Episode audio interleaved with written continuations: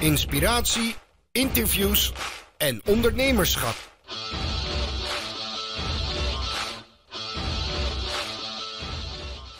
Hallo allemaal, vandaag uh, zit ik uh, hier op mijn eigen kantoor en praat ik met Magiel Keet. En als het goed is zit jij in, in Eindhoven, Magiel? Ja, klopt. Ja, ja, binnenkort kom ik wat vaker bij jou in de buurt, omdat ik bij de Fontis actief word als docent. Ja. daar gaan we het vandaag niet over hebben. We gaan het vandaag hebben over jouw reis als, als ondernemer en over jouw nieuwe boek What is Moneyfulness? Maar laten we even beginnen bij het begin. Wie is Magiel en ja, wat is in grote lijnen jouw pad geweest tot dit punt? In jouw tweede boek, denk ik. Ja, dat is inderdaad mijn tweede boek. Um, nou, laat ik beginnen. Mijn schoolcarrière is niet heel denderend verlopen. Ik ben her en der van, van school nou, verplicht verwijderd. dus dat was, was wat minder handig. Ehm, in mijn tienerjaren heb ik ook nog in diverse fabrieken gezeten. Toen moest je nog in dienst en dergelijke. Kun je eigenlijk niks. En op mijn 21ste heb ik daardoor van het nou, uh, toenmalige het GAK, dus tegenwoordig het uh, UWV, een stempel kansarme jongeren gekregen. Mm.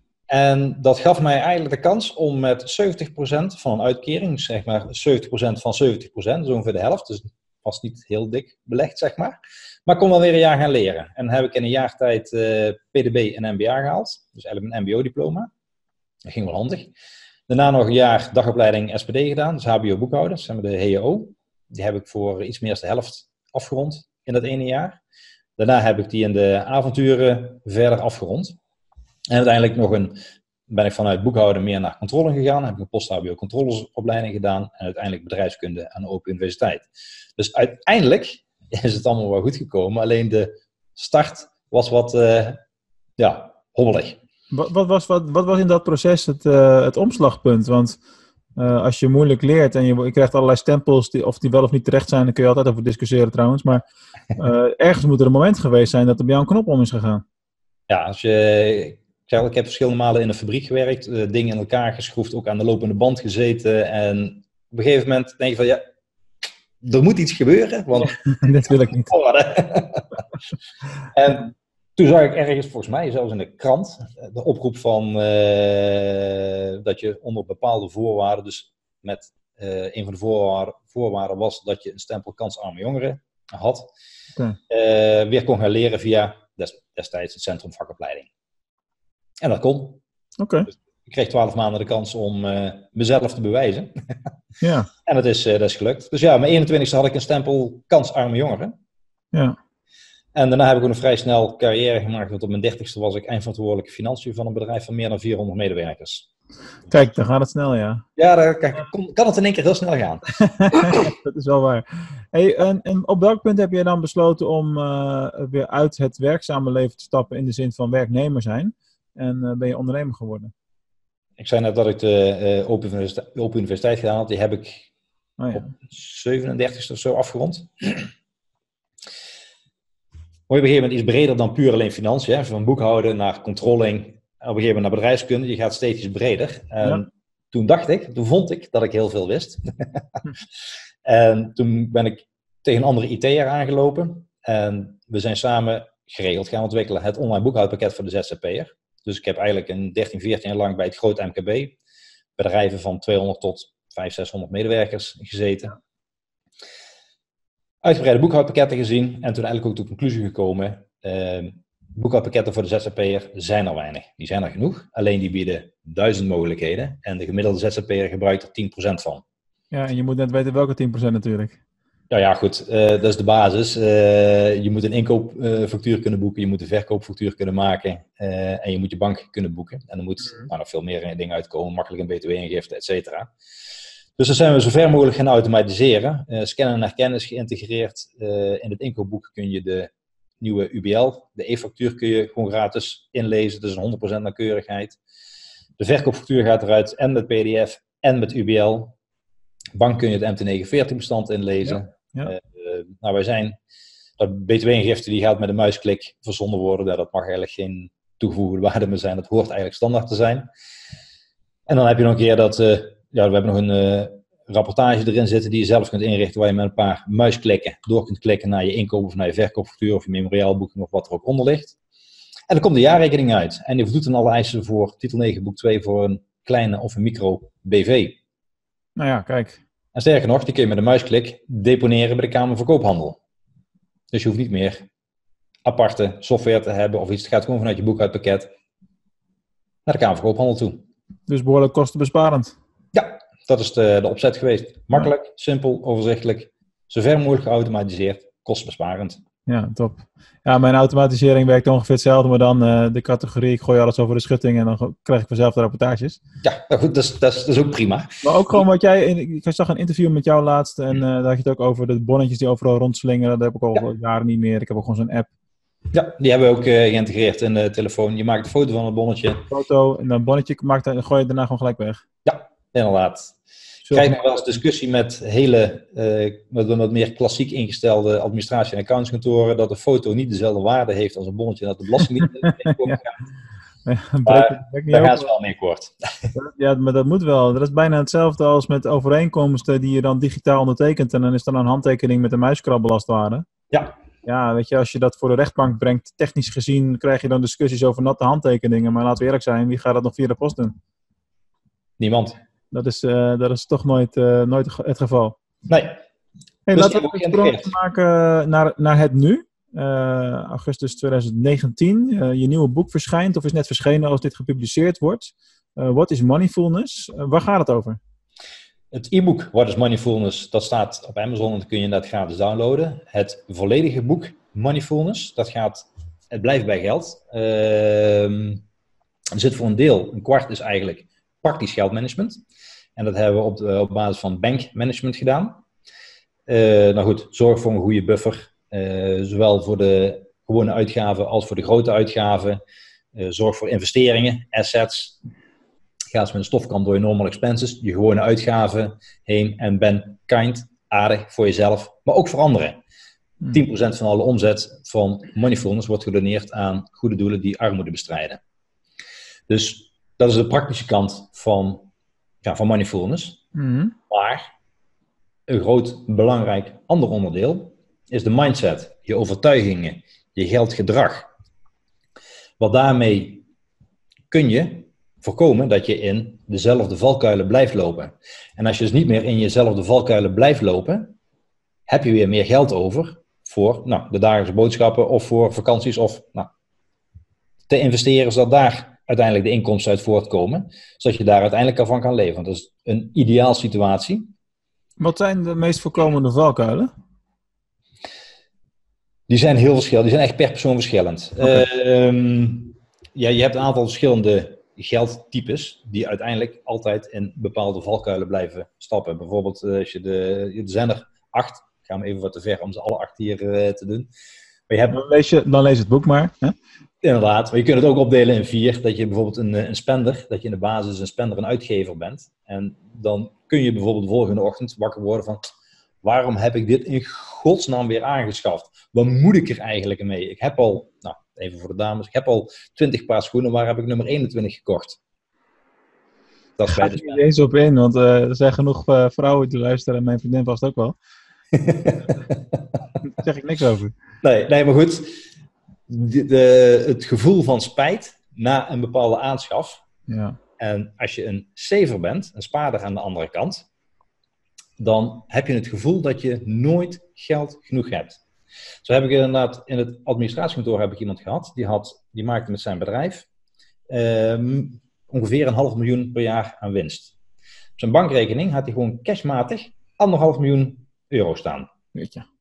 Geen probleem. Dus Alleen, hij wilde gaan sparen voor zijn pensioen. Hij was er zo mee bezig. Het gaf hem zoveel zekerheid. Geld gaf hem zekerheid. Dus het sparen, het hebben van geld, geeft bij, hem, bij hem gaf dat een, uh, een rustgevend gevoel. Maar dat had hij zo ver doorgedreven dat hij zich afvroeg of hij met de kerst nog wel kon gaan skiën. met dat op je bankrekening, nou, dan, kun je, dan kun je ook met een privéjet naar Aspen, uh, zeg maar. Goed, hij had het gevoel dat hij dat absoluut niet kon maken. Want dan neem je dus een stukje van jezelf af, want dan wordt zijn banksaldo lager, wordt zijn gevoel van vertrouwen wordt minder. Dat ja. voelt echt een stukje van hem afhalen. Hetzelfde geldt als je die, nou, niet hem als specifiek persoon, maar in zijn algemeenheid, mensen die echt sparen, echt dat hele gevoel nodig hebben, als je die vraagt om een goede doelen te geven, dat doet gewoon pijn aan het hart. Hmm. En dat is niet omdat ze niet kunnen geven of niet willen geven, maar dan voelt het gewoon alsof ze een stuk van zichzelf weggeven. Want dan gaat een stuk van een bankrekening af. Dat is een ander soort type. Ja. Dat is net hoe je met geld en je overtuigingen eh, omgaat. ja, maar het is in heel veel gevallen is het toch ook gewoon een, een eigen mindfuck als het ware. Want ik kan me herinneren dat ik een tijd had dat, eh, dat ik het heel vervelend vond om eh, btw-aangifte te doen en dan te moeten betalen. Heel veel ondernemers hebben dat. Ja. Dat heb ik sinds anderhalf jaar niet meer, omdat ik een aparte btw-rekening heb waar ik gewoon blind van al het geld dat binnenkomt, stort ik 20% daar naartoe. Ja, Nou, je weet ach- ergens diep in je achterhoofd wel dat je ook zoiets hebt als voorbelasting. Dus bij mij is het altijd een meevallen. Dan heb ik weer wat geld over een kwartaal. Dus het voelt Ja. eigenlijk altijd goed. Nou. ja, als je dat eenmaal hebt. Nee, dat, dat klopt. Het is net hoe je het zelf inregelt. Eh, ik zal, de, de spender en de saver, dat zijn de twee eh, grootste groepen. Ja, je leert ook altijd van een andere groep. Eh, even, even persoonlijk, zowel mijn vrouw als ik zijn alle twee spenders, we willen uitgevers. ja, op een gegeven moment leer je toch door af en toe hard je neus te stoten, leer je de realiteit en leer je ermee omgaan. En zorg je dus ook voor dat je een voldoende buffer hebt en dat je dus elke maand spaart en dat je geld opzij zet. En zo hebben wij bijvoorbeeld, dat is echt met serieus, met een aparte bankpas Ja. voor fun, voor leuke dingen doen. cool. En gewoon echt gewoon een aparte rekening. Gaat elke maand gaat er bedrag X naartoe. Is het geld op? Dan is het geld op voor die maand. Ja, dan, dan houdt het op. Dan kunnen we volgende maand pas weer nieuwe leuke dingen doen. Ja, Ja, je moet jezelf op een, op een of andere, net als jij je begrenst met, eh, met een btw-rekening. ja. Wij dat met voor nou, leuke dingen doen, hebben we ook een, gewoon een aparte rekening voor onszelf ook begrensd. Dus dan leer je wel van andere types. Maar in de basis ben je een bepaald type. Ja, nee, dat klopt. Kijk, ik, ik ben, eh, die btw-rekening, dat is onderdeel van eh, de Profit First methode waar ik mee werk. En die zijn ongetwijfeld zijn dan. Ja. Dat is, ik gebruik misschien 10% van die methode. Maar het is wel net het, het stuk wat voor mij een groot verschil maakt. ja. Nee, inderdaad. Dat is een prima methode. Daar is niks mis mee. Nee, precies. Maar dat je, je gaf aan dat het een, eh, een hoe zei je dat, een mindfuck eh, Ja. was. Ja, want aan het eind van het kwartaal, of begin, hoe je net hoe het zien wil, betaalt natuurlijk hetzelfde bedrag aan BTW of ik het op één rekening heb staan, of dat het eh, apart gereserveerd is. Alleen eh, doordat je dat doet, hè, dat zal je kunnen beamen, geef je jezelf natuurlijk in, in, in heel veel hoofdrust, omdat je gewoon weet dat geld wat daar staat, is niet van mij. Dus ik kan daar niet aan zitten. Ja. En als je dan je dat vol kunt houden en niet stiekem alsnog ervan af gaat, eh, gaat opnemen, dan eh, zit je goed. Ja, nee, goed. Het is, het is natuurlijk wel als je jezelf met eh, regels met jezelf afspreekt, dan Ja. dat je jezelf er ook aan houdt. Anders ben je inderdaad ja, de, de paard achter de wagen aan het spannen. Precies, heeft geen zin. Nee, inderdaad. Maar de, de grootste mindfuck komt eigenlijk voort uit overtuigingen. Want mensen, en dan zijn het met name de overtuigingen die al heel lang bij iemand aanwezig zijn. Eh, dus die eigenlijk al, eh, als je eens oplet, dat is, dat is echt heel leuk om dat eens op te letten. Als je kijkt hoe mensen op de automatische piloot dingen over geld zeggen. Mhm. Want als je mensen indeelt, de helft van de mensen die heeft van thuis uit meegekregen hoe je met geld om moet gaan. En dan heb je het vaak over eh, dingen als eh, budgetteren, over sparen. Nou, als je geluk hebt, een beetje investeren. Dat is ongeveer de helft van de mensen, blijkt uit de, de deelnemers aan de workshops en trainingen. Bijna niemand krijgt van thuis uit bewust mee hoe je over geld kunt denken. Waar geld vandaan kan komen, hoe je houding moet zijn, kan zijn ten opzichte van geld. Maar iedereen heeft een mening over geld. Iedereen heeft, vindt, vindt wel iets van geld. En even los van wat je ervan vindt en hoe je erover denkt, want dat is Ja. minder relevant. Maar die komen voor een groot deel eh, voort uit uitspraken uit je kindertijd, bijvoorbeeld. Mhm. Want het is, probeer je maar eens te herinneren. ehm, wat zeiden jouw ouders altijd over geld? Hoe vaak herhaal je wat vroeger tegen jou gezegd is, tegen, ik weet niet of je kinderen hebt, maar tegen je eigen kinderen? Ja, mijn kinderen zijn nog te klein om daar eh, om over dat soort dingen te hebben. Dit is Ja. 2 en 5, dus dat komt later nog wel. En eh, ik kom ook uit een ondernemersgezin, dus eh, dat gaat met pieken en dalen. En eh, ja, ik ben opgegroeid denk ik in, in de goede tijd van de jaren 90. Dus Ik denk dat de grootste geldles uh, waar ik doorheen ben moeten gaan, is die eerste grote crisis toen. Ja. Storten en ja, allerlei dingen die je vanzelfsprekend achter helemaal niet zo vanzelfsprekend blijken te zijn. Ja. Ja, ja. de uitspraken daar dan bij horen, weet ik niet meer, maar dat was een heftige tijd. Bij een groot deel van de mensen die herinneren zich nog daadwerkelijk, oh, mijn vader zei al, of, of nog erger, de non-verbale. Er werd nooit gesproken over geld. Er werd altijd, als er rijke mensen voorbij kwamen, werd het hoofd afgedraaid. Want rijk zijn was niet goed, bijvoorbeeld. Dat hoor je heel regelmatig hoor je dat terug. Nee, zo'n uh, zo, zo'n sterke relatie heb ik niet met, uh, voor mijn gevoel niet, met geld althans. Nee, nou goed, heel, heel veel mensen wel. ja, dat klopt. Uh, ik denk dat het ook pas echt een ding wordt op het moment dat, je, dat, er echt te weinig is. En het wordt echt uh, penibel. Nou. Je schudt nee, dat voor de luisteraars zien dat natuurlijk niet, maar denk ik. Nee, nee dat, daar heb ik inderdaad een heel aardig voorbeeld van. Dit hoor ik regelmatig, dat uh, moneyfulness alleen zou zijn voor mensen die te weinig geld hebben. Maar ik heb uh, toen ik als, als eindverantwoordelijke financiën werkte, had ik een baas. En uh, die stond rond de plek 300 in de quote. Dus dan zit je ook ergens tussen 300 en 400 miljoen. Ja.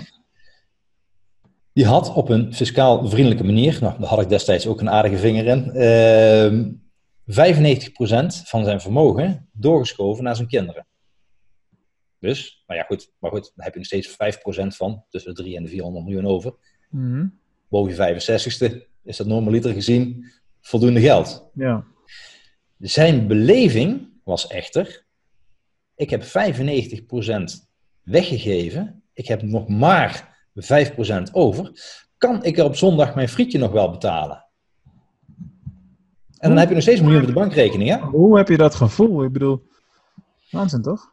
Ja, dat klopt. Dat, dat het voor heel veel mensen heel apart lijkt, dit voorbeeld. Maar als je dat, uh, als je, uh, en dan maakt het niet eens uit hoeveel vermogen je hebt. Als je 95% van je vermogen weggeeft en je hebt er maar 5% over, kan dat een heel arm gevoel teweeg brengen. Is het niet ook een gedeelte van uh, het feit dat je, als stel je bent met pensioen en je gaat interen op het budget wat er dan nog is, dat daarmee het, het eindig zijn van dat van het leven en uh, het feit dat je je laatste geld opeet, bij wijze van spreken, even heel gechargeerd.